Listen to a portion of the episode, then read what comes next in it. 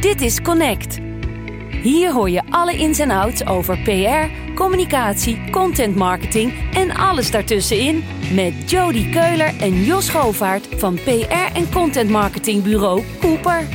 In deze 25e aflevering is bij ons de gast Yvonne van Bokhoven, EVP Europe bij Lewis Global Communications. Samen met haar blikken wij terug op de afgelopen maanden en bespreken wij de status van het PR-vak in het Europese bureaulandschap. Vanuit de studio van Cooper, mijn naam is Jody Keuler en welkom bij Connect. En links van mij, natuurlijk op gepaste afstand, is weer aangeschoven de man die het podcasten wel heel erg gemist heeft, Jos Schovaert. Ja, ik heb zelfs die eerste weken van, uh, van corona ook heel weinig geluisterd. Alleen de laatste weken, maanden, ik weet niet precies, is dat weer een beetje gekomen. Omdat je in de auto zit? Ja. Ja, toch ook wel. Ja, uh, hardlopen, autorijden en voor de rest eigenlijk niks, want ja. dan dat luister ik niet. En vandaag we samen opnemen? Ja. Even inkomen, denk je? Nee joh, nee, ja? kunnen we wel. Appeltje Slap ouwe hoer is niet verdwenen. Nee, dat is waar. Hoe is het internationale bureaunetwerk Lewis geraakt door COVID? Hoe hielden zij het team bij elkaar, Team Lewis? En welke uitdagingen, maar ook kansen spelen er nu op nationaal en internationaal niveau? Dat en zoveel meer bespreken wij vandaag met hun Executive Vice President Europe, Yvonne. Welkom. Dankjewel. Wat leuk dat je er bent. Ja, ik vind het ook leuk om hier te zijn. Ja, we kennen elkaar uh, nou ja, al best wel lang, maar ja. we gaan nu lekker met elkaar een goed gesprek voeren. Verheug ik me erg op. Laten we ook gewoon lekker met de realiteit van vandaag beginnen. Hoe gaat het met jou en Ja. hoe gaat het met het bureau? Met mij gaat het heel goed. Eh, gewend inmiddels aan het hele ja, COVID-19 verhaal, denk net als iedereen. Ja. Begin even heel spannend. Maar inmiddels al, voelt het alweer ja, bijna als het nieuwe normaal. Die vreselijke zin zou ik eigenlijk niet willen gebruiken, maar toch. en eh, ja, hoe gaat het met Lewis? Een beetje vergelijkbaar. Ik denk dat we in het begin, eh, toen het allemaal net begon, was het even paniek. Ja, iedereen dacht van, oh mijn god, wat komt er nu onze kant op? Natuurlijk nog nooit eigenlijk voorgekomen. Dit is iets unieks. ja. En daar mogen we als generatie dan blij mee zijn dat we zo'n unieke ervaring eh, beleven met z'n allen. Geschiedenisboekjes. Ja, geschiedenisboekenmateriaal. Ja. Maar zo voelde het zeker niet in het begin. En dan, eh, ja, Italië valt onder mijn verantwoordelijkheid Spanje. Nou, daar was het natuurlijk drama. Eerste tikken, ja. Dus toen dachten we echt, oh, en toen, en toen waren we nog een beetje naïef. Dachten we, oh ja, maar die Italianen die zitten de hele dag aan elkaar te plakken. En daar zal het wel door komen. Maar nee hoor, toen kwam het hier ook gewoon. ja. Dus ja, en... Moet je je hart echt vast? Bedoel, je werkt 20 jaar bij Lewis. Ehm, ehm, een lange periode. Ja. Het staat je allemaal, het staat heel dichtbij je. Kan ik me dan zo voorstellen in zo'n tijd? Hield je je hart echt vast dat je dacht, oh, hier gaan we? Nou ja, we zijn natuurlijk vrij groot. We hebben wel een bepaalde omvang. Dus ik dacht niet meteen van, oh god, dit, dit, hè, we gaan omvallen. We hebben ook een hele goede spreiding qua klanten. We zitten in allerlei sectoren. Eh, ook heel veel in de ICT-sector. En dat is natuurlijk ja, een sector die een beetje hè, eh, juist geprofiteerd heeft zeg maar, van deze hele situatie. Met het opkomende thuiswerken en noem het maar allemaal op. Dus we zaten wel vrij goed gespreid. Ik was niet bang dat de toko om zou vallen. Dat niet. Maar ja, je weet wel, er komt een hele zware periode aan waarbij we alle zeilen bij moeten zetten. En waarbij we misschien van collega's afscheid moeten zullen gaan nemen. En dat is natuurlijk nooit een leuke tijd. Nee. Dus ja, in die zin eh, hield ik mijn hart wel vast, ja. Ja, ja ik kan me voorstellen. Jouw, jouw rol persoonlijk, de invloed, want je, overziet 12 kantoren. Volgens mij reis je dan ook wel heel wat af. Ja. En ineens zit je thuis. Ja, dat was ook heel apart. Ja, hoe was dat? Hoe, hoe is je, Ja. hoe is je, ja. Ja, het is heel hoe raar. was je setting thuis? Om Ja. te doen? Nou, ik heb al twintig jaar heb ik inderdaad eigenlijk altijd gereisd. En ja. en ja, constant in de auto, maar in het vliegtuig, overal naartoe. En, eh, bijna gewoon iedere 14 dagen ging ik wel ergens heen. Zodanig dat ik het op een gegeven moment ook niet meer op, Instagram durfde posten of zo. Want als ik mensen tegenkwam, zeiden ze... Goh, ben jij er ook een keer? Nou, je bent ook altijd weg. Ja. Eh, vliegscha- vliegschaamte. Ja, ouderschaamte. zware- Dat is al voorbij. Zware vliegschaamte, inderdaad. En, eh, en ineens zit je dan thuis. En ja, heel raar. Ja. Heel erg raar, maar ook wel weer heel erg fijn. Ik heb het echt wel, ja. En, en ik, ik mag ook eigenlijk stiekem hoop ik een klein beetje dat het niet meer teruggaat naar hoe het was. Ja. Want je wordt wel veel bewuster van wat je allemaal doet. En ik sprong normaal meteen het vliegtuig in. En huppakee, een meeting daar in Brussel. Huppen naartoe rijden. In Amsterdam, weet ik veel waar overal naartoe. En nu denk je, ja, je kunt eigenlijk net zo goed conference doen. Het is net zo efficiënt. Ja. Dus je, bent, je maakt wat, wat bewustere afwegingen. En ik denk dat dat wat dat betreft voor, voor mijzelf, maar voor iedereen wel een beetje goed is. Dat je wat bewuster omgaat met Ja. ja. wat doe ik eigenlijk allemaal de hele dag. ja, dat brengt ook wat rust in je donder, toch? Zo Ja, ja. ja. en ik vond het ook wel heel fijn inderdaad. Nou, thuis weten ze niet wat er overkomt. Ineens is de koelkast altijd vol en de wasmand eh, heb ik, hebben de bodem van gezien voor de eerste keer in, eh, in 20 jaar. Dus, Ja. ja, het is echt ongelooflijk. Op een gegeven moment zei mijn partner van... ik dacht dat ik maar twee paar sokken had, maar het zijn er 40. Het is ongelooflijk. dus ja, ik zat natuurlijk de hele tijd met, met al die energie opgekropt thuis. Dus ik eh, werd een soort Florence Nightingale, Uber, huisvrouw, verpleegkundige figuur. Uur. En de hond werd 25 keer per dag uitgelaten en zo. Dus ja, het zal dadelijk wel even wennen zijn als dat allemaal weer voorbij is eh, voor iedereen. Bijzonder, hè? Ja, maar leuk om dat ook een keer mee te maken. Ja, ja dat, ik bedoel, in 20 jaar tijd, zo lang zit je er dan. Dit heb je natuurlijk nog nooit meegemaakt. Nee, dat hebben we echt nog nooit meegemaakt. En, nee. Want de Lewis bestaat als bureaunetwerk. Hoe lang geleden is dat? Is dat- 25 jaar. Ja. Ze waren vijf jaar actief toen ik eh, zeg maar begon. We hebben wel eens ooit een aswolk gehad, waardoor je dan een paar dagen niet mocht vliegen. Dat was al heel Oh ja. erg eh, spannend. Ja, Ja. Maar dit, eh, dit, hebben we, dit hebben we nog nooit meegemaakt, nee. bizar hè? Ja, ja, we waren een beetje ons huiswerk aan het doen en eh, op jullie website staat heel, daar heel prominent Team Lewis. Daarmee, daarmee zeg je natuurlijk iets, iets met, met dat, de mensen centraal staan, dat je daarmee mee doet. Eh, hoe, hoe, hoe heb je dat gezien tijdens die hele COVID-periode? Want ja, dan, dan komt het meer dan nooit daarop aan natuurlijk. ja, ja, dat is inderdaad. eh, toen heb je wel gezien dat we wel de vluchten geplukt, geplukt hebben van het feit dat we altijd heel erg veel aan teambuilding gedaan hebben. Ja. Heel veel uitjes, heel veel samen leuke dingen doen, ondernemen. En dan heb je een bepaalde reserve opgebouwd waar je dan een Ja. tijdje op kunt teren.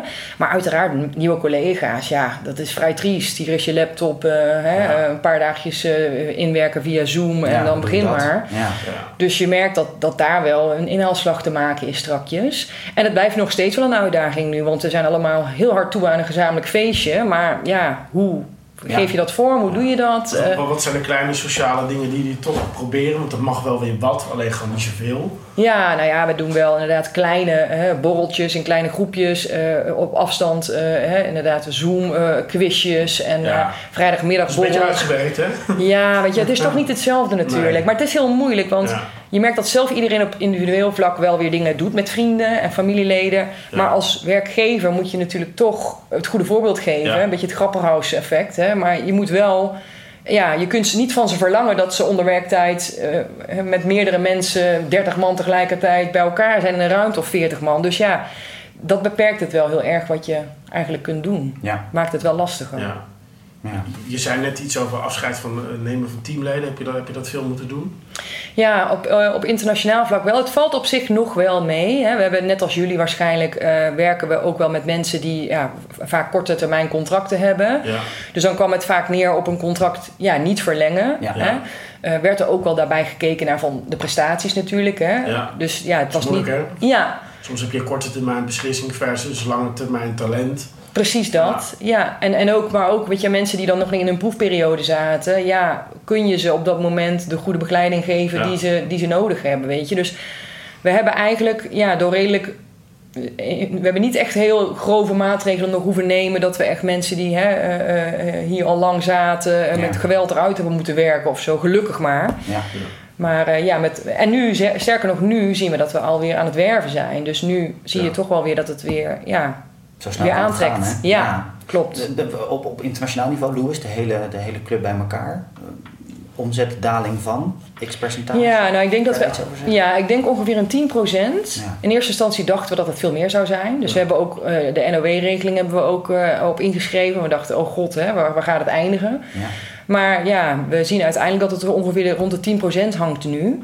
En dat er ook nu veel klanten weer terugkomen. Die hebben gezegd van, goh, we willen tijdelijk, hè, tijdens de zomermaanden willen we een pauze inlassen. Maar dadelijk gaan we weer beginnen. Nou, dan is natuurlijk altijd de vraag, doen ze dat ook echt? Ja. Maar we zien nu wel dat, dat ze dus ook weer allemaal terugkomen. Dus ja, we denken, we hopen dat het wel mee zal vallen uiteindelijk. Maar ja, dat, niemand weet het natuurlijk op dit moment. Nee. Dat Nee, je zo. ziet op zich eh, redelijk goede sectoren met, eh, met veel van je klanten. Die natuurlijk Ja. redelijk snel weer aangaan of wel aanbleven. Misschien op een iets lager pitje.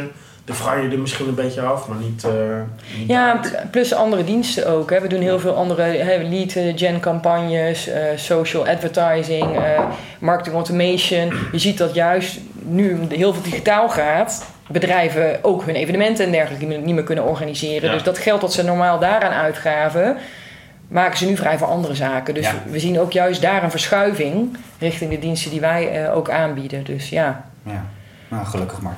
Hey, tijdens eh, Connect leggen we drie stellingen voor. Ik stel Ja. voor dat we met de eerste gaan beginnen. Ehm, van jouw kant graag een eens of een oneens. Eh, corona is voor internationale bureaunetwerken de grootste beproeving ooit. Ja, ik denk dat dat wel klopt. Ik denk überhaupt voor de hele, eh, alle ondernemingen, niet alleen voor onze sector, dat dit de grootste beproeving eh, ooit Ja. is. Ja, er tenzij je mondkapjes maakt. Die, maar... die oorlogen hebben meegemaakt. Hè? Misschien Ja, in, in een regio. In een verder natuurlijk verleden, Een hele ja. internationale Nee. rol ook wel. helemaal. Als je inderdaad natuurlijk terug gaat kijken naar de Tweede Wereldoorlog, ja, dat zal een nog grotere beproeving geweest Ja. zijn, ongetwijfeld. Of Midden-Oosten spanningen. Ik kan me voorstellen dat het daar, Klopt. dat En het is beproevingen zijn. Maar... Ja, maar inderdaad, hè, voor de westerse wereld dan misschien, hè, buiten de oorlogen en, en, en, en crisisgebieden, denk ik dat dit wel eh, ja, een van de grootste uitdagingen is waar we ooit voor hebben gestaan. Ja, ja. Nu overzie jij twaalf kantoren. ja. Is de impact heel verschillend geweest? ja enorm verschillend. Ehm, ja, Duitsland deed het eigenlijk ver- verbazingwekkend goed nog wel, vind ik. Daar zag je ook dat er enorme arbeidsmarktkrapte was voor de hele corona. En dat is nu ietsje minder erg geworden. Dus stuk, bijna een stukje normalisatie eigenlijk. Maar die hadden natuurlijk ook het virus heel snel onder controle. Dus daar is de schade redelijk beperkt gebleven. Die Ja. zitten ook allemaal weer gewoon op kantoor, alweer een hele tijd. Oké. Maar die realiteit is ook heel raar. Want we zitten natuurlijk in heel veel conference calls iedere dag. En dan de een zit echt, weet je wel, nog steeds thuis al zes maanden in lockdown.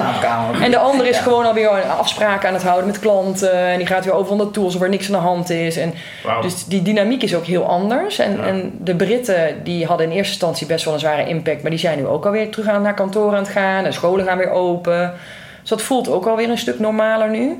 Ja, Italië en Spanje hadden het heel zwaar. En met name Spanje heeft het nu heel zwaar. Want die krijgen nu eigenlijk al die tweede ja, lockdown een Ja. beetje. En ik denk dat dat wel heel funest is. Want bedrijven kunnen een eenmalig iets nog wel doorstaan. Maar als het dan Ja. voor de tweede keer gebeurt... Ja, en, en die economie in Zuid-Europa was sowieso al veel minder stabiel Klopt. dan, eh, dan Ja. het Westen. Natuurlijk. Die hadden al niet zo heel veel Nee, reserves. dat, Nee. dat is natuurlijk Dus de schuldenlast van landen als Italië, die zijn nou gewoon echt bizar hoog natuurlijk. Ja. Dus ja, of dat ooit weer goed komt, Nee, dat... eh, niet. Ja. Hoe, hoe ga jij daarmee om? Wat betekent dat voor jou? Je overziet ze allemaal. ja, Hoe veel in gesprek met, met verschillende... Je hebt allemaal lokale eh, managers, kan ik me zo voorstellen. ja.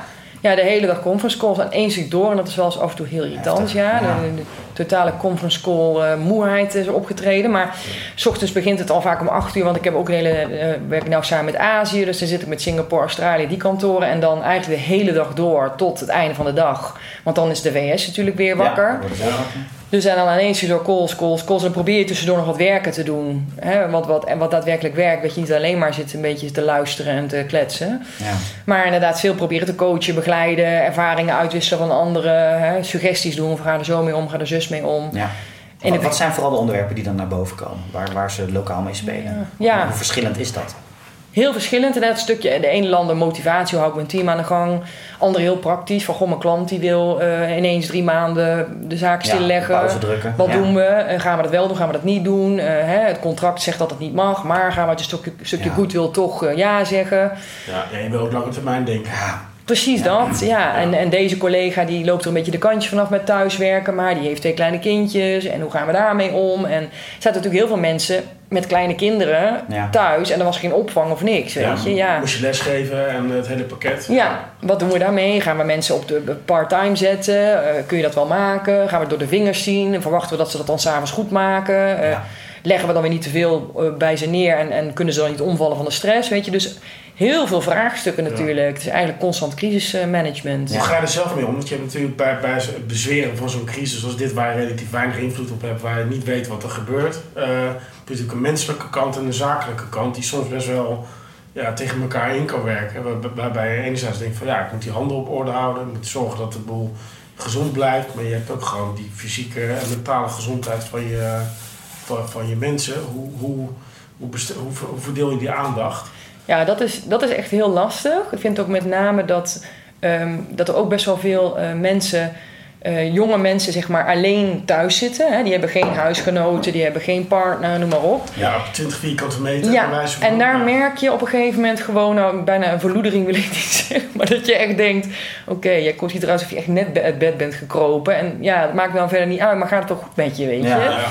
Dus eh, ik had natuurlijk het geluk, ik heb een gezin, ik heb een hond, ik heb een fijn huis met een tuin, ik kan lekker naar buiten toe. ja. Maar we hebben echt wel collega's in Frankrijk die ja, inderdaad op 15 vierkante meter zitten in hun eentje. En eh, ja, dat is toch een hele andere realiteit.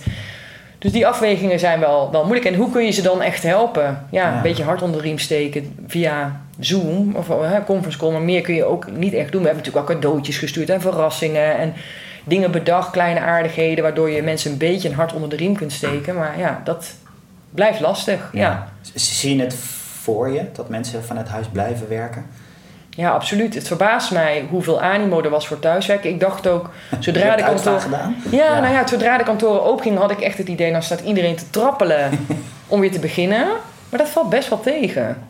Misschien de jongeren wel die zo wonen. Dat die zeggen, ja, ik heb dat nodig. Ik moet Ja. weg van thuis. Want ja, waar ik eet, werk ik ook. En waar ik slaap, dat is een drama. Ja. Dat, dat verschil merken we hier Ja, natuurlijk ook wel. het, Dus het zijn allemaal echt maatwerk. vragen. We worstelen natuurlijk met exact Ja, hetzelfde. ja, exact precies. hetzelfde. Ja, ja, En, ja. eh, Ja, Klopt. herkenbaar. je probeert het naar eer en geweten goed te doen. En af en toe bel je eens met andere ondernemers van hoe doe jij dit? Wat zie jij? Wat maak je mee? En eh, ja, je doet allemaal toch wel ongeveer naar eer en geweten dezelfde dingen. Maar ja, Ja. of je het goede doet, ja, dat, dat merken we over een jaar kunnen we het terug. Kunnen Als, we als werkgever doe je natuurlijk bij, bij uitstek nooit nooit, goed. Dat we dat vooral voorop stellen. Hè, want er is altijd genoeg te klagen. Dat, dat, daar moet je ook ook realistisch functie. zijn. Ja, en je, moet, het- je kunt het niet meer dan proberen het zo goed mogelijk te doen, toch? ja, en uitleggen wat je doet en waarom. En we zijn het allemaal het wiel aan het uitvinden nu. Niemand heeft het draaiboek. En dat zie je ook met de overheidsmaatregelen. Dat zie je ook als je op straat beweegt nu. Hè. Het ene café wordt je, moet je heel je doopseel lichten. En dan word je strak ondervraagd. En het andere Ja. kun je gewoon binnenwaaien. En eh het lijkt niemand ergens naar te kijken. Dus ja, Ja. het, het is, de uitvoer is natuurlijk toch wel... Ja, verschilt een beetje van, van hè, bedrijf tot bedrijf. Eh, Heb je veel aan internationale sparringspartners? Ik bedoel, hè, collega's die in Azië zitten of Amerika, hoe zij Ja. omgaan met de materie. Helpt dat je vooruit of, of ja, heb je er eigenlijk geen zak aan? Jawel, daar heb je heel veel aan. Nee, Azië was, is ons natuurlijk vooruit gegaan. Ja, hij heeft sowieso al veel meer ervaring. Los Ja. van dit virus hebben ze natuurlijk ook al SARS en weet ik veel wat eh, ook allemaal gehad. Absoluut. Ik, sterker nog, ik had zelfs een visum om... Ik zou in februari eigenlijk naar Beijing gaan. Dat stond op de rol. En eh, ik heb daar heel veel moeite voor gedaan. Want dat visum is een drama. Dan moet je naar Den daar, Haag. En het is echt vreselijk. Ja. Dus ik had al die sores had ik allemaal Ja. gedaan. En ik denk, nou, joehoe, ik heb mijn visum. Nou, toen kwam natuurlijk dat hele, de- die hele lockdown. En eh, toen, ja, we hebben kantoren in China. Dus toen heb ik dat wel van dichtbij meegemaakt. En ook in Singapore. En het was heel onwerkelijk inderdaad. Dat ze daar, en toen, was het ineens, toen zou ik namelijk daarna eerst naar Singapore gaan. En toen bleek daar ook code oranje ineens te zijn. Dus toen ging die trip ook niet meer door. En wel veel geleerd van hoe ze er daar allemaal mee omgegaan eh, zijn. Ja. En toen, dat heeft ons enigszins voorbereid. Maar dan nog was er een soort optimisme bij ons allemaal. Waarvan we dachten, ah weet je, maar dat is daar, dat is zo Ja. ver weg. Kom Ja. toch niet hier naartoe. Dus we, Hoe snel ging bij jullie die pauzeknop? Ik herinner me nog dat, eh, ik wist het ook, omdat ik in het bestuur van de VA zit, veel, veel, eh, veel mensen die internationaal werken. Dus ik was er voorbereid van, eh, weet je, neem het serieus, het wordt heftig, het wordt groot. En dat, weet je, cognitief gezien wist ik het. Alleen toen was er een week dat echt, in, ik denk in twee, drie dagen tijd, met name de grote internationale klanten, die zijn er het snelst bij, want die denken sneller na die echt massaal voep de pauzeknop indrukte. En dat je echt na twee, drie dagen denkt, wat de fuck gebeurt hier? Oh, zeker. We hadden echt eerst, ik denk in één week of zo, hadden we echt de, dat we gewoon iedere dag. eh, Ik heb toen ook gezegd, we gaan dagelijks rapporteren mensen. Want het was echt, het leek wel een soort eh, gekkenhuis, weet Ja. je wel. Ja, het was echt oorlog. gewoon, Ja, letterlijk. vandaar kwam een berichtje. Die, en, en, en het was inderdaad echt net een, een rampgebied. Want iedere. Kwam er weer een berichtje binnen. Ja, die klant wil opzoeken, die klant wil opzoeken. En dan kreeg ik het natuurlijk van alle kanten. Van twaalf verschillende landen. Van iedereen tegelijk. Ik Ja. dacht echt, oh my god, wat gaat hier gebeuren? Ja. Dus dat was even heel heftig, een paar weken. Maar daarna zag je dat dat wel afzwakte. Ja. Maar er waren er net zoals je zegt, een aantal partijen er heel snel bij. Ja. En anderen hadden toch een beetje meer die lange termijnvisie. En dachten, nou, weet je, we kijken het toch wel eens eventjes aan. Ja, Eh, of die werden verrast en kwamen pas later. Dat hebben we ook wel gezien. Met Ook. name Midden-Nederlands opererende partijen. Die, die ja, toch, toch ja, eerst, eh, eerst moesten overleggen, vergaderen. Wat gaan we doen? Wat betekent dit? Maar ja, het was echt wel... eh, en, maar dat, kwam ook wel snel, merkten wij, dat er een soort van fase kwam. Oké, dit is een duidelijke pauze. Wat we nu gaan doen is alles reviewen. Wat we, wat we op de rol hadden staan. En we komen binnen een paar weken eh, komen bij terug en dan gaan we weer verder. Ja, dat duurde allemaal net iets langer dan ze beloofd hadden. Maar uiteindelijk gebeurde dat wel allemaal. Ja, nou, we hebben ook gekeken naar van wat kunnen we voor andere diensten aanbieden die Ja. wel hè, misschien eh, meer eh, toepasselijk zijn nu in deze periode. Heel veel klanten wilden natuurlijk ineens webinars gaan doen. Die hadden Ja. allemaal bestaande evenementen gepland, hè, virtual events. Dus hè, we, we hebben ze ook wel gezegd van goh, we kunnen jullie dan op, de- op een andere manier ook wel helpen. Dus voor een deel hebben we ook wel wat budget weten te converteren naar andere activiteiten. Maar inderdaad, het was de eerste weken gewoon eh, even paniek van oh, wat gaan we nu met z'n allen doen. Ja. Een bloedbad. Ja. ja. Maar de productiviteit is uiteindelijk bij ons enorm gestegen. Ik weet niet hoe dat bij jullie is. Nou ja, wat je, wat je merkt is, eh, maandag is bij ons zo'n dag die we echt eh, voorheen verlulden. Ja, met allemaal overlegjes. weet Ja, ja. En, weet je, en nu is maandag is juist dat soort overleggen die we op maandag hadden, die waren niet zo kwalitatief. Het was gewoon status, weet je wel. We staan met dit, we staan met dat, we staan met zus. Ja, dat doe je digitaal sneller, efficiënter, heb je je reistijd niet. Dus ik denk dat wij op maandagen per persoon binnen we gewoon drie, vier uur. Ja. Heb je gewoon terug. Zeker weten. Ja. En, en die zijn, omdat je, je hebt net een weekend gehad, dan ben je fris. En je leert er ook wel van. van wat, wat, wat sommige dingen zijn zo stomzinnig in, uh, ingeslopen. Terwijl als je fris bent, dan moet je eigenlijk de dingen die belangrijk zijn, waar je je meeste kwaliteit uh, moet leveren, moet je eigenlijk juist dan doen. Ja. En, als je aan het einde van de week, als je wat vermoeider bent, als je dan uh, een beetje slap gaat lullen, is in die zin is dat, is dat zinniger. Ja. En, dus ja, er sluipen ook een heleboel dingen in die gewoon raar waren. Waarom duurt een meeting altijd een half uur of een uur of allemaal dat soort eenheden. Waarom maak je er niet 20 minuten van? Ja. Met, want dan heb je nog uh, tussendoor een moment dat je naar buiten kan, kan lopen. En, ja. Dus het, het is zo kantoorgewoontes, dat is zoiets vreemds. Ja. En, uh, ja, dat herkennen wij ook wel. En inderdaad, we hebben gezien dat, dat, hè, waar we eerst zo bang voor waren, of in ieder geval waar dan het traditioneel uh, management wat meer bang voor was. Hè, van ja, maar dan gaat iedereen uh, slabakken en niks meer doen. En is juist helemaal niet zo. Want Nee. we zien dat de productiviteit, goed is. En we zien juist ook dat op de klantcampagnes er betere resultaten gedraaid worden. ja. Maar ik herken, ik herken het ook aan mezelf. Ik bedoel, hoeveel tijd ik normaal niet bezig was met reizen, die, die ben ik nu allemaal achter mijn laptop productief Ja, aan het zijn. Ja, het is efficiënter. En, eh, Ja. Maar het is ook, dat is ook wel het lastige, vind ik in ieder geval. De, het, is zo, het is ook per individu verschillend. Ja, als ik hier op kantoor ben, heb ik een hele duidelijke rol hier op kantoor. En dan kom ik eigenlijk niet, niet effectief aan werk toe. Dat, dat deed ik altijd thuis.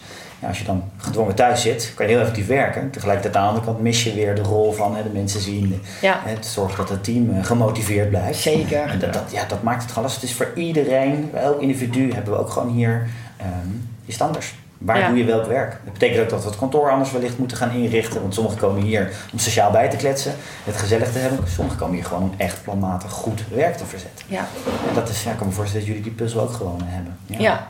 Precies. Moet, moet, je ingrijpen in de, in de kantoren binnen Europa? Dat je keuzes maakt, ehm, minder kantoren, minder vierkante meters. Of stond je juist op het punt om uit te breiden? Ja, die discussie die gaat zeker. Hè. Er lopen natuurlijk een aantal huurcontracten af en dan moeten die weer vernieuwd worden. En dat zijn Ja. vaak periodes van vijf à tien jaar weer, dat je weer een lease moet vernieuwen. En die discussies, ja, die lopen zeker. Eh, en, en op een grootschaliger niveau zijn we net ook wel over aan het nadenken. Wat moeten we doen? Moeten we naar een aantal grote hubs toe gaan? En inderdaad dan hè, de wat kleinere kantoren mensen gewoon thuis laten werken. En dan Ja. wat naar die hubs laten reizen eens in de zoveel tijd. Of juist niet. Weet je, ja, die discussie die, die loopt nog. Vind ik heel lastig om daar nu Ja. al iets over te zeggen. Ons kantoor in Eindhoven, daar, daar, daar stonden we echt net voor de coronacrisis op het punt om het contract te ondertekenen voor een grotere ruimte. Nou, dat hebben we naar lang wikken en wegen toch gedaan. Ja. Terwijl iedereen roept, ja, nee, je moet veel kleiner gaan en zo. Maar ja, de, eh, En we eind... kijken ook met de bril van nu, hè. Dat, is- Ja. dat is lastig. Dat is hè. het, van, we kunnen nu allemaal denken, we hebben ook een uitvraag gedaan en dan komen we erop uit dat mensen volgens mij gemiddeld twee à drie dagen per week op kantoor zouden willen zijn en die andere dagen thuis. En van hun collega's verwachten ze eigenlijk precies hetzelfde. Dus dat is een redelijke wederkerigheid. Ja. Maar ja, wie zegt maar hoe ze er over anderhalf jaar over denken. Precies kan natuurlijk dat. best wel weer anders zijn. Het kan best wel weer ineens verrassend straks allemaal weer worden zoals het was hoor. Dat zou me ook nog niet verbazen. Ja. Dat het dadelijk toch ineens weer eh, eh, vier, vijf dagen per week op kantoor eh, werken Ja, is. het hangt er ook vanaf wat onze klanten gaan doen natuurlijk. Als, als, Precies zij, dat. als zij moderniseren, dan is het voor ons ook makkelijker om het vol te houden. Ja. Als zij volle bak weer eh, vijf dagen per week verplicht naar kantoor moeten, ja, dan kunnen wij Ja. wel leuk volhouden dat we het anders gaan doen. Maar ja, Nou, ik, ik zal heel blij zijn als hierdoor, zeg maar, als het positieve effect van al deze hè, ellende, zeg maar, is dat de, de, het stigma van thuiswerken weg is. Want Ja. dat was er natuurlijk nog steeds wel, zeker in bepaalde sectoren. Ik denk in onze sector een stuk minder hoor. Maar eh, de andere sectoren was dat stigma er nog wel. Ik denk dat Ja. dat nu wel voor goed weg is. Ja. En dat mensen makkelijker thuis kunnen werken. En dat je daardoor makkelijker bijvoorbeeld zult kiezen voor die hele goede potentiële medewerker die wel helaas anderhalf uur verderop woont. Waar je voorheen zou denken, ja, maar dan kan hij niet vijf dagen per week naar kantoor Ja, komen. Ja. Nu ga je denken, ja, maar ja, hij is wel zo goed of zij is wel zo goed. eh, dat hebben we ervoor over. Dan komt ze maar gewoon twee dagen minder naar kantoor in de week. En dat was vroeger nog wel vaak een heet hangijzer. Dan Ja. dacht je, ja, maar ze moet wel minimaal vier dagen per week op kantoor eh, blijven, weet je. Ja. Daar kun je nu makkelijker mee omgaan. Dus als, dat soort, als we dat al winnen, dan, dan ben ik eigenlijk al best wel blij. als de overheid nog een beetje meewerkt met die werkkostenregeling en dat soort... eh, Dan komen we heel eind op. Ja, precies, ja. Nu, nu hebben jullie in Nederland, jullie- jullie hebben twee kantoren, Eindhoven Ja. en Amsterdam. Zag je daar al groot verschil? Ja, Hoe mensen reageerden, wat de situatie was? Want Dat, dat klinkt zo dicht bij elkaar. ja. Maar Ja. daar zag je het al. Daar zag je het al. Nou ja, sowieso in Amsterdam hebben we natuurlijk best wel veel klanten in de consumer, consumer, consumerbranche. Ja. En ook travel. Ja. Ja. die, die werden natuurlijk het hardst geraakt. Ja. Terwijl in Eindhoven zit meer het B2B, corporate stuk en, en de ICT-klanten. Dus daar was het een stuk minder ja, dramatisch, zeg maar. In Amsterdam was het echt wel eventjes de adem inhouden van wat gaat er gebeuren. En ja, Amsterdammers zijn natuurlijk wel redelijk nuchter. Alhoewel we ook, moet ik zeggen, best veel import-Brabanders in, eh, in Amsterdam hebben zitten hoor. Want er heel van in Amsterdam. echt, echte Amsterdammers zijn er natuurlijk ook niet Ja. zo heel veel Ja. meer, laten we eerlijk zijn. Dus ehm, ja, daar, eh, daar gaat het eigenlijk eh, inmiddels al wel weer heel goed. Ja, hebben ze de schouders eronder gezet en eh, ja, Ja. gewoon vooruit, kijken we weer vooruit. Dus Heb je ook dingen ge- eh, gedaan waarvan je eigenlijk al wel langer wist dat, ze, dat je ze moest doen, maar het steeds uitstelde, om wat voor reden dan ook? oh, dat is grappig dat je dat vraagt. Ja. Ja, je wordt wel gedwongen inderdaad om bepaalde, om bepaalde vraagstukken hè, inderdaad centraal te stellen. Hè. En, en inderdaad, we zitten nu bijvoorbeeld met de vraagstuk, wat doen we met die thuiswerkplek? Ja. Hè, wat je net aangeeft. Gaan we inderdaad daar ook, eh, eh, eh, maken we het gewoon echt even goed als op kantoor, hè, zo- zodat we het helemaal gaan inrichten. Wat doen we daarmee?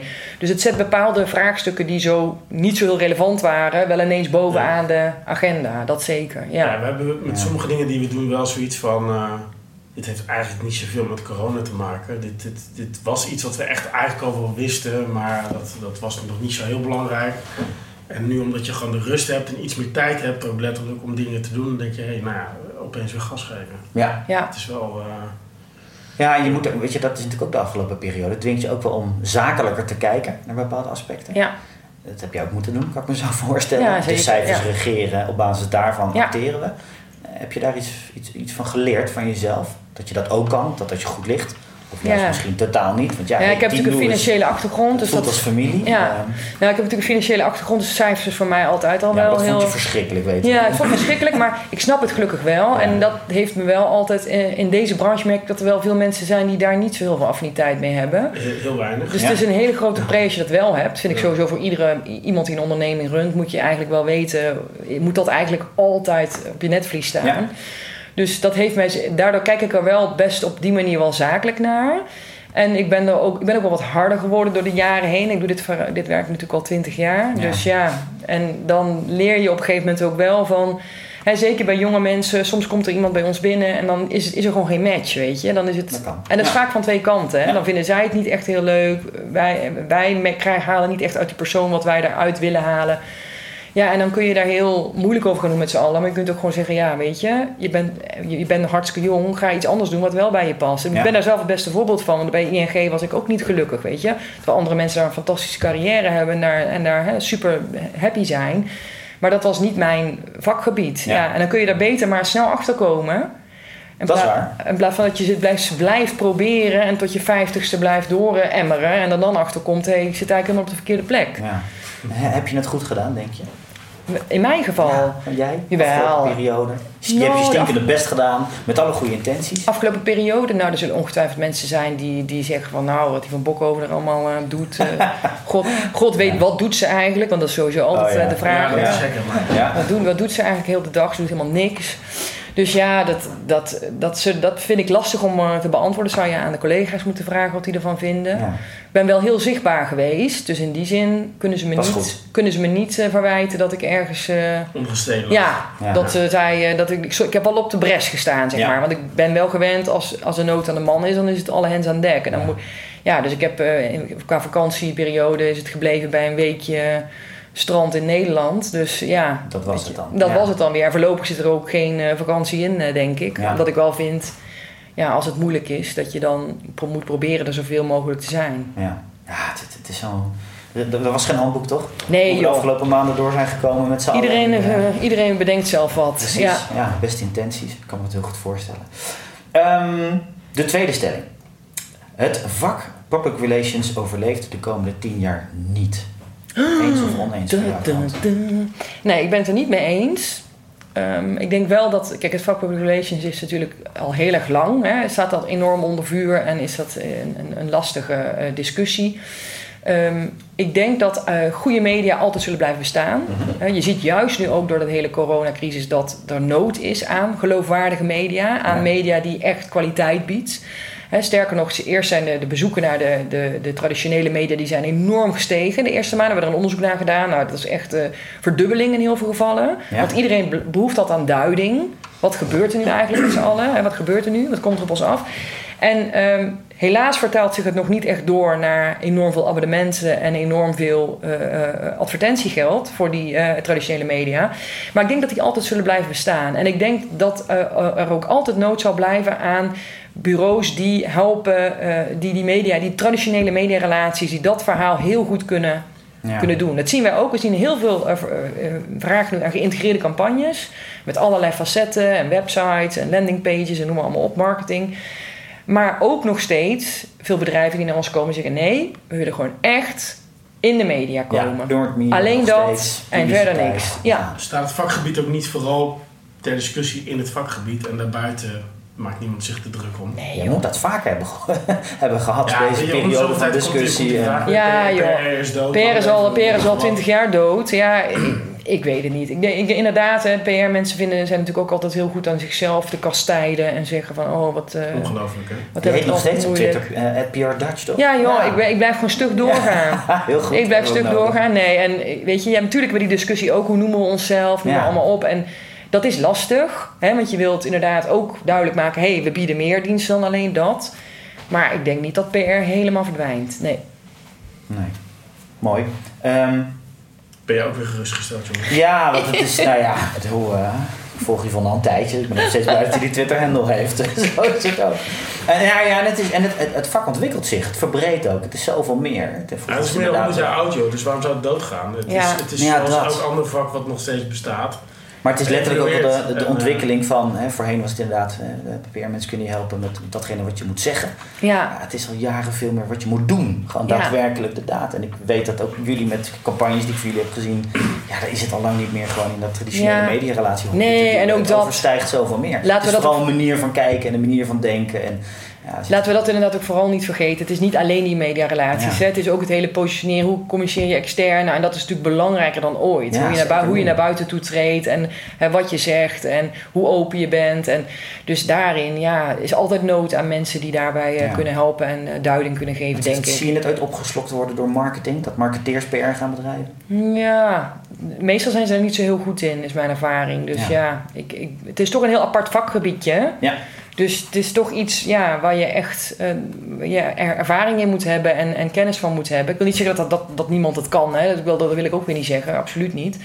Maar het is toch een andere tak van sport. Ik merk vaak, met name reclamebureaus, hè, we hebben veel, ik heb veel vrienden die bij reclamebureaus werken en die zijn zo heel veel gewend in campagnes te denken. Zij bedenken een heel mooi idee en dat gaan we naar buiten pushen, Ja. weet je wel. Terwijl wij zitten veel meer in dat spel van constant luisteren, hè, constant reageren. Dus het is veel meer 24-7 aan één stuk door constant aan. Ja. Ik denk dat we een veel beter afgestelde bullshitfilter hebben gemiddeld genomen. Omdat, omdat we constant geconfronteerd worden met alle vragen die er zijn. Of dat nou van de CEO is, of van de journalist, of van wie dan ook. Ja, van binnen, van Ja, buiten. als jij Ja. gewoon met creatie bezig bent, dan is de wereld mooi en prachtig. En eh, dan kun je natuurlijk van dingen op inzichten baseren. Dat, dat gebeurt wel goed. Maar wat als er even iets anders gebeurt? Wat als COVID komt? Wat als er twee vliegtuigen eh, ergens doorheen rammen? Wat als, eh, weet ik veel wat, Brexit er is? Ja, weet je, dat is niet de wereld van, van reclamemakers. Dat Ja. is echt wat anders. Dat is Ja. zo, ja. Ja, wij merken ook dat wij net heel veel contact met de klant hebben. Je staat heel dicht op de klant. Hè. Wij, wij ja, praten soms meerdere keren per dag met een klant. Ja. Hè, dat zie je natuurlijk in, in de reclamebranche. Dat het ook, tenzij er echt 30 campagnes tegelijk lopen of zo misschien dan wel. Maar als jij een eenmalige campagne doet, heb je in het begin even heel intensief contact. Daarna zet je de middelen uit en dan loopt het wel. En de architectuur van een team is ook heel anders. Ja. Een, een typische PR-klant wil het vertrouwen van, van het liefst één persoon waar hij alles bij neerlegt. Ja. En dat het dan niet helemaal zo werkt, is een ander verhaal. En bij een typisch eh, weet je, creatieteam heb je toch de, de stratege en de creatief. En dan gaat het richting productie. Ja. En dan is er nog een uh, accountpersoon die erbij komt zitten, die nooit eens in een vraag stelt. En dan, nou ja, Ja. ja het is Ja. toch... Het is toch Het is- een andere tak van sport, ja, inderdaad. het is Ja, echt anders. klopt. Hoe, hoe, hoe verkoop je Lewis naar buiten toe? Jullie hebben in 2015 een PR laten vallen in de, in de branding. Ja. Ehm, nou, even gekeken, dan zie je op de internationale eh, website zie je Your Global Marketing Agency. Ja. Dan kijk ik hier, zie ik gewoon PR en digital ook. is, is dat een zoektocht? Heb je dat ei helemaal gelegd?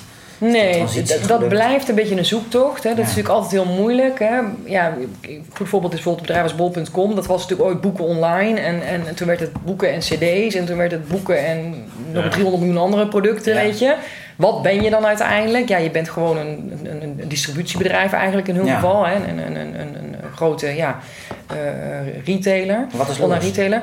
Ja, wij zijn dus inderdaad nu echt wel die, dat brede pakket geworden. We hebben best wel veel acquisities gedaan. We hebben webdesign, webdesignbureaus gekocht. We hebben reclamebureaus gekocht. Eh, we hebben best wel veel specialistische bureaus gekocht... die we allemaal hebben geïntegreerd in het hele verhaal. En daardoor mis je dus af en toe wel een beetje die kracht van die niche. Want niche is heel makkelijk uitleggen, hè? Ja. Toen ik begon was het, wij zijn PR... en toen waren we een PR voor ICT-bedrijven. Ja. Ja. Nou, duidelijker dan dat Ja, dan is kun je niet een bureau bouwen. Wij, Ja. wij bouwden ooit op PR 2.0, jeugdterm, maar oké, dan konden we heel ons bureau bouwen, hartstikke helder. Ja, één zin. zijn, Eén maar- zin, je hoeft helemaal niks uit te leggen. Ja. Maar nu, als je die hele servicepropositie moet gaan uitleggen, ja, dan is het best wel heel erg lastig. En wat is dan die noemer waar je het onder gooit? Liefst zou ik willen dat je het allemaal public relations noemt, want ik vind dat nog steeds een term waar alles heel mooi onder zou kunnen passen.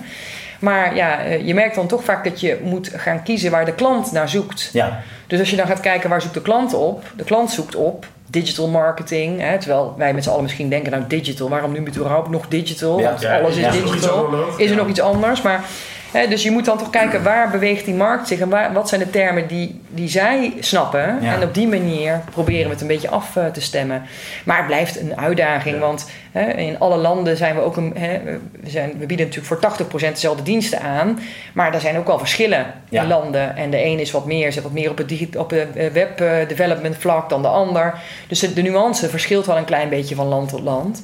Ja, en dat is af en toe wel een worsteling. Ja, om iedereen de neus dezelfde kant op te krijgen en te zeggen, nou, dit is waar we voor staan. Krijg je die vraag ook intern van Heel mensen? veel. Van, ja, wat, wat ben ik nou? Ben ik nou een PR-professional, digital marketing? Wat voor bureau Ja. werk ik? Ja, heel Ja. veel. Ja. Ja, ja, en ik vind het zelf ook lastig. Hè. Op een verjaardagsfeestje is het ook moeilijk uitleggen van... eh, ik heb het al lang Wat doe jij? Oh, dat wil je niet weten. Ja. Ik zeg maar gewoon dat ik bij een reclamebureau werk, want dat snappen ze nog. Maar als je PR gaat uitleggen, begrijpen ze al helemaal niks van. En dan communicatie, dat vinden ze ook heel vaag. Dus Ja, dat iedereen communiceert toch? ja, Dat- wat is dat dan? Wat doe je dan eigenlijk heel de dag? Dus dat blijft wel soms moeilijk, ja. Bracht het je commercieel ook in een ander speelveld? Want voorheen was je dan inderdaad centimeter breed, kilometer diep. Makkelijk uitleggen, PR, Ja.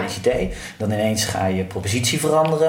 Dan sta je tegenover andere bureaus ineens. Ja. Hoe is die periode gegaan? Lastig, want je inderdaad, het bespeelt is veel breder. Je Ja. komt ook een heel ander soort concurrent tegen. Hè. Eh, wat eh, Jos net zegt, je hebt inderdaad ook die, die reclamebureaus met die creative, met die strategie, die op een hele andere manier communiceren, hele andere vocabulaire Ja. ook gebruiken. Want dat zijn jullie niet. Je bent wel echt weer wat anders. Dus het is Ja. toch... eh, Ja, we, zijn, we, vinden, we vinden onszelf niet een traditioneel reclamebureau. Je kunt eigenlijk best wel content marketing zien dat dat de beste vergelijking eh, is. Ja. Dus het gaat wel echt meer op de inhoud. Hè. De vorm is ook belangrijk natuurlijk, maar het gaat echt wel op, eh, op inhoud. Dus in die zin blijven we wel Ja, verhaal, lange termijn, dicht dat bij moet er wel het, in zitten. dicht ja. bij het, het, het, het originele eh, eh, speelveld. Maar dat is inderdaad anders. Je, Ja. je concurrentie is heel anders. Je, de manier van communiceren is heel anders. Het is minder makkelijk uit te leggen. Ja. En je krijgt natuurlijk dat de klanten zeggen: ja, ja, maar dat zeggen jullie wel. Dat jullie dat allemaal kunnen. Ja. Maar wat zijn Maar daar jullie ben je heel goed in. ja, Ja. wat zijn jullie Ja. nou echt, weet je? Ja, voorheen was het misschien ook makkelijker om als er een pitch kwam, dan wist je eh, redelijk goed die winkans er wel in te schatten. Ik kan me voorstellen dat, dat, ook, dat dat ook lastiger wordt. Dat je ook gaandeweg erachter komt van, nou weet je, dit soort vraagstukken zijn kansloos, daar juist. Dat, dat lukt verrassend goed.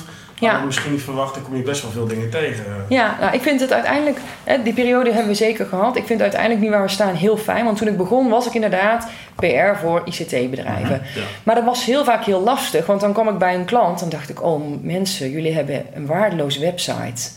Eigenlijk moeten jullie helemaal niet beginnen met PR. Want iedereen gaat naar die website en denkt: Wat is dit voor een drakerig De ding? basis is druk. Ja, en dan moest ik zeggen: Ja, sorry, jullie moeten eerst echt die website gaan verbeteren. En dan kom over een half jaar maar terug. Of over drie maanden, Ja. weet je wel. Of ze hadden bij een ander bureau gezeten, wat in principe een goed bureau was, dezelfde vraag neergelegd. En dan loop je tegen precies hetzelfde aan als waar. eh we hebben natuurlijk onderling ook best wel eens over gehad. Dan gaat de klant van het ene naar het andere en je komt gewoon hetzelfde tegen. Ja, joh. Ja. Want dat- het ligt niet aan de bureaus. Want die bureaus zijn. Nou, er zijn gewoon een aantal goede bureaus, misschien een aantal mindere. Maar over het algemeen is het, is het Ja. niveau redelijk wel eh, vergelijkbaar, denk ja, ik. Het, is- het is een beetje klik en Ja. dat soort dingen. Dan krijg je veel kansen van bestaande klanten. Want ik kan me voorstellen dat Ja. dat het makkelijkst is. Die kennen je, de Ja. relatie is er, het vertrouwen. Dat ze Daar leg je aan uit wat je doet en Ja. waarom je het doet. Ja. Dat is het, dat is het alle. Dat, dat zijn de, natuurlijk de, hè, de, de, de startpunten van ons. We werken voor Adobe, daar werken we al 16 jaar voor. Ja. En daar hebben we de campagne echt volledig kunnen uitbreiden over al die nieuwe disciplines. En dat is heel erg mooi. We werken voor LG bijvoorbeeld. Het is hetzelfde verhaal. Hè. Daar, daar doen we echt heel de breedte. Dus, dus zeg maar, zelfs op een stukje fulfillment, Ja. op, op operationeel niveau. Echt, echt alle soorten videoproductie, eigenlijk alles. En dat is inderdaad heel mooi als klanten die dat vertrouwen Ja. geven. Ja. Maar inderdaad, in een pitch situatie is het soms wel eens lastig. En dan krijg je wel eens kritische vragen. En eh, soms is het ook inderdaad dat de klant een vraag bij je neerlegt. En dat jij gaat analyseren en denkt, ja, eigenlijk vind ik niet dat je dit nodig hebt. Ja, en Ja. dan is, krijg je dat spanningsveld van ja, gaan we onze eigen, onze eigen visie doorduwen en zeggen we vinden toch dat jullie dit moeten doen.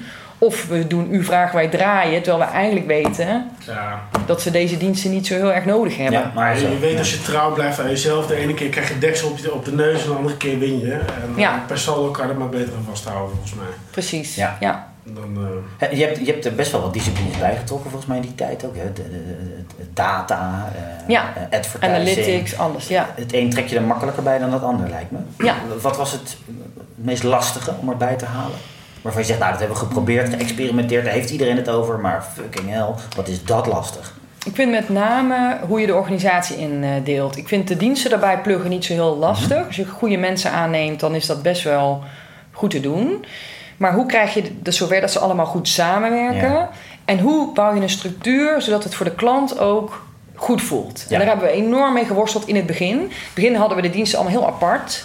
En dat werkte eigenlijk helemaal geen meter. Want dan had die klant zoiets van... ja, dan kan ik net zo goed allemaal aparte bureaus gaan inhuren. Want Ja. ja, weet je, dan werk ik met, met Pietje voor dit... en Jantje voor dat en Klaasje voor zus. En hè, wat, wat Jos net ook zegt, klant wil één aanspreekpunt. Ja, natuurlijk. Ja. Dus toen hebben we echt gezegd, oh, dat moeten we veranderen. Hè, en we hadden dat vanuit een soort specialistisch expertisevlak. We dachten, ja, maar is heel goed, want dan hebben we heel specialistische, diepgravende expertise binnen dat team zitten.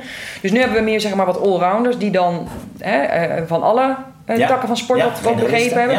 Die zijn het contact, die eh, doen een hele campagne management en planning en zijn het aanspreekpunt voor de klant. En die werken dan met die specialisten voor de verdere invulling van ja. diverse middelen. Ja. Blijven jullie nou full service die breedte opzoeken? Of is, ja, ben je ook wel gedwongen door wat er de afgelopen maanden is gebeurd om misschien wat andere keuzes te maken? Eh, Terug naar de basis, misschien iets weer PR opzoeken, eh, goedkopere vormen van communicatie opzoeken. Of zeg je nee, ik denk dat we het wel aan blijven houden, die breedte. Ja, de breedte is juist wat ons enorm heeft geholpen de afgelopen Ja. periode. Hè? En, en het is ook wat ik net zei in het begin.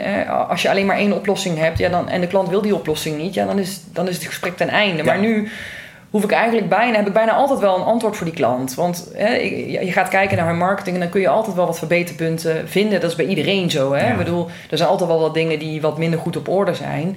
En je kunt, je kunt de hele breedte leveren. Dus dan hoef je eigenlijk bijna nooit meer nee te verkopen. Dus dat is wel fijn. En Ja.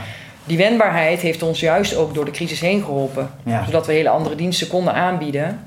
Om toch eh, ja, de klant te kunnen blijven helpen in deze periode. Ja, dat in combinatie met goede mensen. Ja. Dan komen we er wel. He- Heb je een tip voor bureaudirecteuren die luisteren, die denken, nou, oké, wauw, komende periode, het zal vast nog uitdagend worden. Is er iets, een tegeltje, een wijsheid waarvan je zegt, ja. oh jongens, of is het gewoon gezond verstand? Ja, ik denk gewoon wel nuchter blijven inderdaad. Ja, het is heel flauw, maar gewoon ja, toch proberen door te blijven gaan. Niet al te veel in paniek raken.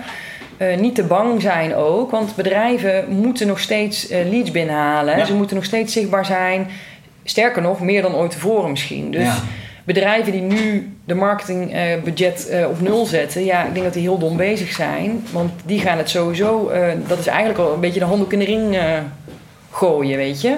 Je moet toch blijven investeren. Dus ik denk dat het uiteindelijk, eh, dat bureaus niet te zwartgallig daarin moeten zijn. En er zijn heel veel kansen, hè, dat hoor je dan ook altijd, een crisis biedt heel veel kansen. En dat is natuurlijk ook zo. Je Ja. kunt ook juist weer heel veel eh, een nieuwe soort klanten opzoeken, eh, nieuwe diensten ontwikkelen. Ja. En ja, Blijf ondernemen. ja, het is nu de tijd om te winnen. Dat is niet, niet als het goed gaat. Eh, nee, nee, de, dat, de is ook oude zeker marketingwetten van, eh, van alle grote groepen die zeggen ook gewoon... eh, als je kunt, het is ook een kwestie van kunnen. Hè? Als je geen, eh, geen euro hebt, dan gaat het lastig. Maar je euro is nu meer waard dan, eh, dan wanneer het goed gaat. Zeker weten, zeker weten. Hey, tijd voor de derde stelling, de laatste alweer. Ehm, in West-Europa zitten de beste bureaus van dit continent. Eens of oneens van jouw kant? Ja, daar ben ik eigenlijk, vind ik eigenlijk niet helemaal waar. Ik heb, vorig jaar heb ik, uh, was ik in, had ik in de jury bij Cannes. Dat was een superleuke ervaring. En toen heb ik, was ik enorm verrast door de uh, geweldige inzendingen die er kwamen uit juist de kleinere landen, Letland, Litouwen, Estland, whatever, weet je, uh, dus Oost-Europa, ja. uit uh, Griekenland, Turkije, maar ook het Midden-Oosten. Ja. Ik, ik, weet niet of je dat ook bij, als je EMEE, EMEE, ja. zo het maar even noemen. Mm. Maar daar kwamen juist heel erg prikkelende en leuke en creatieve en originele campagnes vandaan. Wat, wat viel je op? Wat, wat, wat maakte dat juist dat werk zo goed was? Nou, dat ze met betrekkelijk weinig middelen toch heel spannende dingen deden. En, in Polen was er een campagne waarin ze uh, om een bepaald dialect het, uh, in stand te houden. Op één dag alle uh, nieuwszenders, alle kranten, allemaal in dat dialect hadden gedaan. Oh, dus tof. ja, ja. Ik bedoel, en zo'n operatie denk je, ja, krijgt dat in Nederland maar voor elkaar. Dat alles in het Brabantse zou Jos en ik fantastisch vinden natuurlijk. Maar ja, dat gaat, dat gaat niet gebeuren ja. natuurlijk. Hè. Dat is super lastig. En ja. dat soort stunts van die omvang, ja, dat is fantastisch als je dat voor elkaar krijgt. dat lijkt me zo tof. Ik bedoel, wij zijn natuurlijk maar gewoon een klein Benelux clubje. En dan, nou ja, er zijn wel verschillen, maar ook weer niet zo heel groot. Jij overziet natuurlijk een veel groter nou ja, domein, uh, inzicht in alles wat er, wat er, wat er speelt. Het lijkt me ook dat je daar ja, verrast door kan worden. En Ja. misschien inderdaad wel, daar waar wij denken er zijn beperkingen, daar juist gaan ze creatief groots, hè, durven ze te denken, te handelen. Precies, met weinig middelen en, en ook met een enorme creativiteit. Dat je echt denkt, nou, Ja. ik vind het wel heel knap. Ja. Je kan ook gewend raken aan budget. Hè? Dat was op je, je gaat op, ook als bureau door bepaalde fases en dan voel je je eerst comfortabel bij een bepaald soort budget. Ja. Nou, dan heb je op een gegeven moment het lef gevonden om wat meer te gaan vragen. Ja, en nu is het vaak ook wel als het bij ons dan minder wordt, dat je geluiden krijgt van ja, eh, zo weinig. eh, terwijl je soms gewoon denkt van ja, maar heb je wat? Ik bedoel, heb je, Ja. heb je wat in handen om. eh, soms heb je gewoon geen verhaal en moet je het. uit de krochten tillen, maar soms heb je gewoon niet zoveel geld, maar wel een hele goede, Ja. heel goed verhaal. Of zit er iets Ja. anders spannends? Of het is natuurlijk ook wel, ook wel het leuke van ons vak, dat als je, zeker voor ons deel van de discipline, dat we altijd gewend zijn geweest om met relatieve beperkingen om te gaan. Weet je, er was altijd eh, weinig tijd. Dat is ook zoiets. Als wij eh, samenwerken met reclamebureaus, dan ontvang je soms materiaal wat een eh, half jaar oud is. Ja, no way dat dat gebeurt. Weet je, het moet allemaal. Eh, ja, weet je, alles is in ons vak veranderd. De hoeveelheid, de dynamiek, de breedte van de dienstverlening, behalve de deadline, voor mijn gevoel. Ja. Dus dat is het enige Dat blijft een ding. wat, Ja. weet je, dat, dat blijft volgens mij gewoon staan. En dat is denk ik, en dat is misschien in dat soort landen is dat nog wat meer overheid of zo. Ja, we kijken er ook gewoon te weinig naar, denk ik. Dat is, Ik ik vond vond, het- ik, ik denk het, zeker eh, ja. Oost-Europa, er gebeurt zoveel. Griekenland, Turkije, Estland, Letland. Hè, die, die- ik denk dat we daar gewoon te weinig naar kijken. Ja, ik Ik vond het zo eh, gevangen zijn de gewoontes, weet je wel. Door, door allemaal, om, om- omdat je een best wel volle markt hebt waar veel gebeurt. eh, dan ga je, eh, het gebeurt bij ons natuurlijk ook wel eens, zeker als het druk is, van ja, wij weten wel waar die klant voor valt en waar ze sowieso ja tegen zeggen. Dat sluit er wel eens in natuurlijk. Ja. ja, Mensen eigen, Ja, in de, vak eigen. Ja. zou ik willen zeggen. heel hard Ja. tegen strijden en dat lukt wel steeds beter. Ja. Maar, Je wilde nog iets anders zeggen. Nee, ja, ik vond dat inderdaad, dat vond ik de mooiste ervaring toen bij dat eh, eh, Lions eh, ver- verhaal. Toen hè, leek me van tevoren leek me allemaal heel glamorous en leuk, maar dat bleek uiteindelijk vies tegen te vallen. Want je moest een hele week lang in een hokje zitten met een paar mensen en eh, Heel veel bespreken. alleen, alleen maar video's kijken. Alleen maar de Oh. hele dag door. Campagnevideo's, echt de hele dag door. Want er zijn nou duizenden entries, kun je niet voorstellen. Echt Ja. niet normaal. Ja.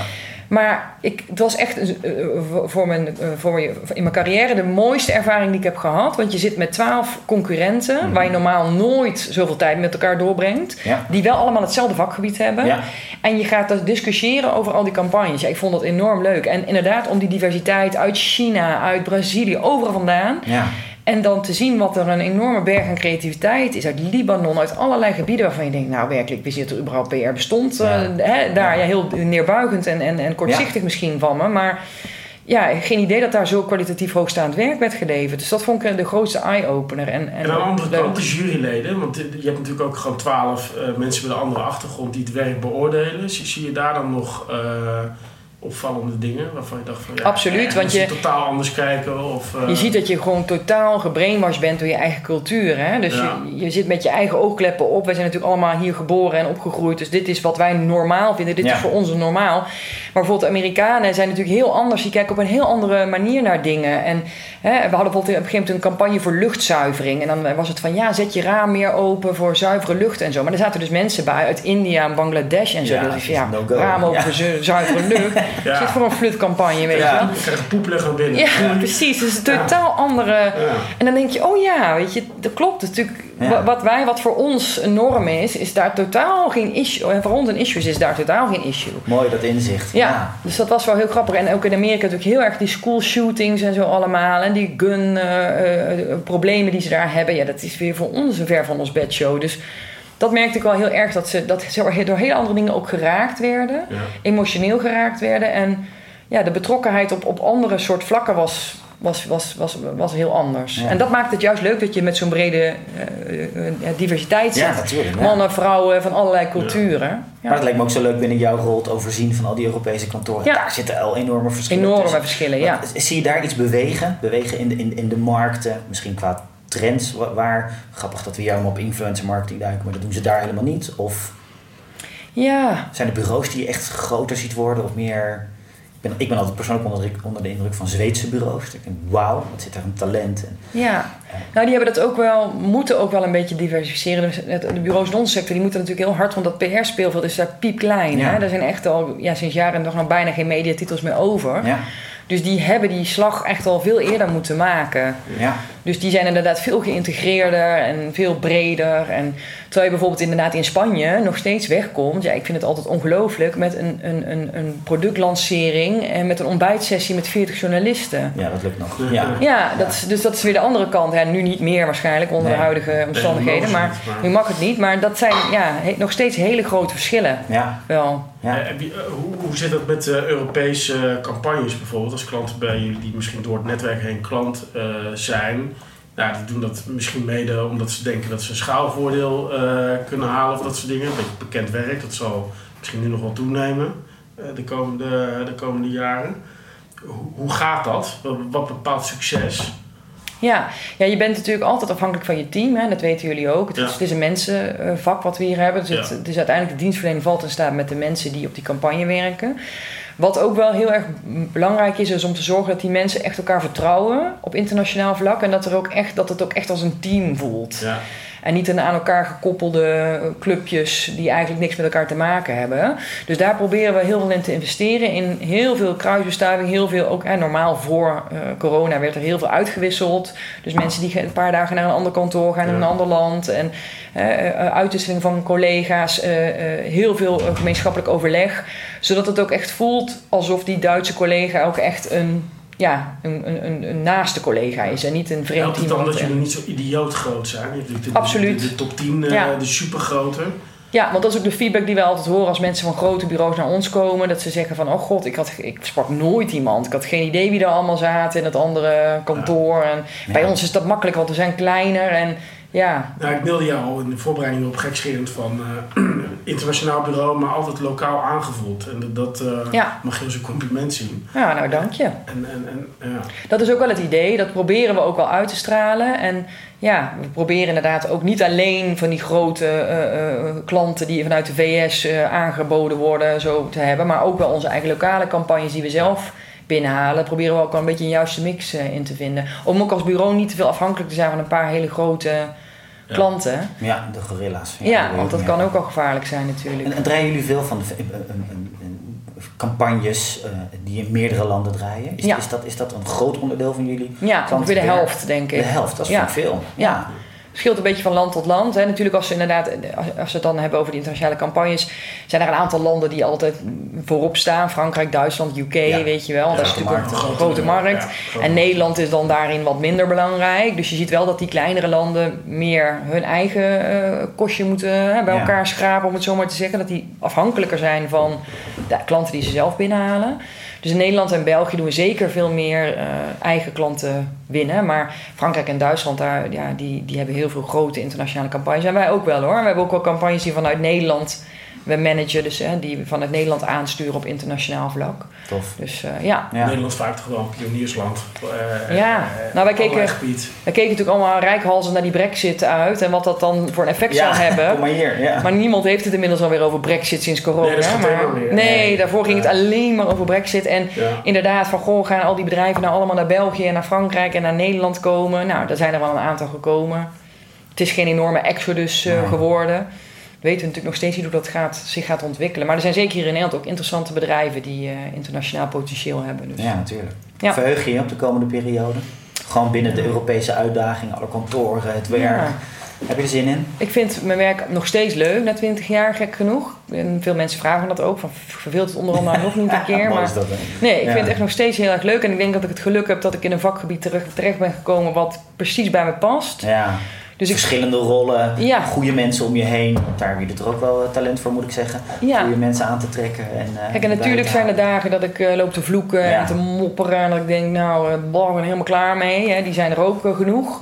Maar overwegend eh 80% van de tijd. Heb ik het enorm naar mijn zin. Is groei nou voor jullie een, een, een doel? Ik bedoel, eh, ik zag de Homes Report, zie ik jullie ergens met een omzet van, het is dat 55 miljoen. Ja, Dan zie ik Edelman met 900 miljoen. Dan Ja. denk ik, jeetje, zoek de verschillen. Dat is natuurlijk enorm. ja. In, in de mindset van veel mensen in het vakgebied niet. Die, zien Lewis ook wel een hele grote club. Is, is dat het doel toch voor de komende jaren? Of zeg je, joh, het is veel meer bloeien met elkaar, gave dingen doen? eh, Ja, ik denk wel een mix. We zijn zeker altijd heel erg voor groei gegaan. De eerste, eh, eerste 20 jaar, denk ik. En Loes als groep is 25 jaar. Toen hebben we ook heel veel acquisities gedaan. Ja. En toen, hebben we, toen was het net aan de schalen, schalen, weet je wel. En toen hebben we daar ook wel een beetje, zijn we daar ook een klein beetje van teruggekomen. Want we hebben ook al gezien dat dat voor de cultuur funest kan zijn. Ja. Als je allerlei bureaus erbij plugt. En dan denk je, het zijn allemaal mensen die ook in de communicatie... Het zal allemaal hetzelfde zijn, toch? Nee, dat is niet zo. Dus dat heeft ons heel veel kruin gekost. En eh, ja, is best wel moeilijk geweest. En daar zijn we een beetje van afgestapt. Dus we gaan nu zeker nog wel voor groei, maar voor organische groei met name. Eh, Ik wil niet zeggen dat als we een keer een pareltje tegenkomen, dat we dat dan toch misschien wel Ja, weer tuurlijk, aanschaffen. ja. Maar groei is niet het enige doel. Kwaliteit is het belangrijkste. Eh, het moet een leuke werkplek zijn voor de mensen. Mensen moeten zich happy en senang voelen. Moeten met z'n allen mooie campagnes eh, doen waar wij heel blij van worden. En dan inderdaad ook groeien. Ik denk wel dat groei altijd belangrijk is, want je wilt mensen ook doorgroeimogelijkheden Ja. bieden. En als je die goede mensen wilt houden en je staat stil, ja, dan gaan ze op een gegeven moment een deur verder. Dat doen ze meestal sowieso toch wel. Hè? Laten we eerlijk zijn, vandaag Ja. de dag, mensen blijven gemiddeld, wat zal het zijn, drie, vier jaar. Ja, een beetje. En ja, dat, eh, maar als je ze geen enkele kans kan bieden, dan gaan die goede mensen gaan, eh, ja, sowieso een deur verder. En dat is Ja, en groei is ook energie, weet je. Als je een pitch wint of iets anders, weet je. Of als, als, als er de impuls komt van nieuwe mensen die wat anders meebrengen. Ja. ook gewoon leuk. Maar sowieso, hè, je hebt altijd, en dat klanten, hè, net, als, net als mensen, klanten blijven ook gemiddeld, dat zal het zijn, drie, vier jaar. Hè? Ja. En dan betekent dat dus dat je ieder jaar sowieso 25% van je klantenbestand verliest. Dus dat betekent dat je sowieso zult moeten investeren in groei, alleen al om de verliezen die je hebt te, comp- te compenseren. Dus stilstand is eigenlijk ook geen optie in onze branche, want dan, ben je, verdwijn je. Hoe is dat eigenlijk? De gasten bij een podcast van een eh, concurrent. Ik steek mijn vingers op. Ja. Ik vond het wel grappig, ik heb even Vera gebeld voor toestemming. Moet ik dat doen? Moet ik dat doen? ja, Die, was, die was zeker heel streng. Die was heel boos. Jullie zijn zelf net ook begonnen met een podcast. Ja, ja. we hebben ook een podcast. We zijn ook maar eens inderdaad eh, gaan, eh, gaan, gaan podcasten. Sfera zei, ga je daar zitten, verdomme. Ja, wat is dit? Ik zeg, moet ik vragen of wij die podcast ook mogen? Nee, dat hoeft niet. Dat, laat maar. Nee. nee, nee, maar weet je, ja, ik bedoel, ik, ik vind het altijd leuk. Ik zou, hè, nogmaals, wat ik bij, bij Kan eh, meegemaakt heb, was super leuk. Om met allemaal mensen die begrijpen waar je Ja. over praat, weet je, die met Ja. dezelfde worstelingen zitten. Dus ik vind het jammer dat, we, dat mensen elkaar niet meer opzoeken. Het is natuurlijk ook een kwestie van tijd. Hè? Ja. Ik bedoel, ja, iedereen wordt een beetje geleefd door de Ja, agenda. Het is, het is magisch als het je wel, als je Ja, het doet. dus ik, Ja, vind het, eh, ik, ik zou het alleen maar een warm hart toedragen als het meer gebeurt. En vroeger hadden we die dingen wel. Dan waren er borrels met, Ja. met andere bureaus. Die zijn allemaal om zeep geholpen. Ik weet ook niet waarom. Nou, misschien moeten we dat weer gewoon gaan organiseren, Ja, toch? dus ik Het vind is het, eh, ingewikkeld, hè. En eh, je Nee, hoor. kunt elkaar een beetje opzoeken. Het hoeft ook niet altijd een... Goede intentie, een paar mensen, en laat dat, eh, laat dat ook groeien. Dat zijn allemaal opties. Hey, ten slotte, laatste vraag, Yvonne. Als mensen met jou willen connecten, waar kunnen ze dan het beste terecht? Ja, LinkedIn. LinkedIn, ik ben heel suf. Ja. LinkedIn, Instagram. Ja. Yvonne van Bokhoven. Ja. Tik het in, dan kom je vanzelf. Ja, dan kom je eh, mij. Er zijn meer, ik heb naamgenoten inderdaad, maar ja, dan zie je toch wel, denk ik, vrij snel wie dat de PR-persoon is. Maar LinkedIn inderdaad en Instagram zijn mijn eh, preferred, eh, ja, en WhatsApp. Heel mooi. Ik ben niet in, ik, ben, ik twitter af en toe, ben niet heel fanatiek. Facebook ook niet echt meer. Meer voor de... Mensen weten je te vinden. Ja. Ongetwijfeld. Yvonne, namens ons beiden, dankjewel voor je komst. Ja, dank jullie en dank jullie wel. Dit was aflevering 25 van Connect. Wil je meer informatie? Bezoek dan www.cooper.nl slash podcast voor alle show notes, cases en tips. Mocht je een review willen achterlaten, dat waarderen wij natuurlijk zeer, dan kan dat op Apple Podcast. Bedankt voor nu en tot een volgende Connect.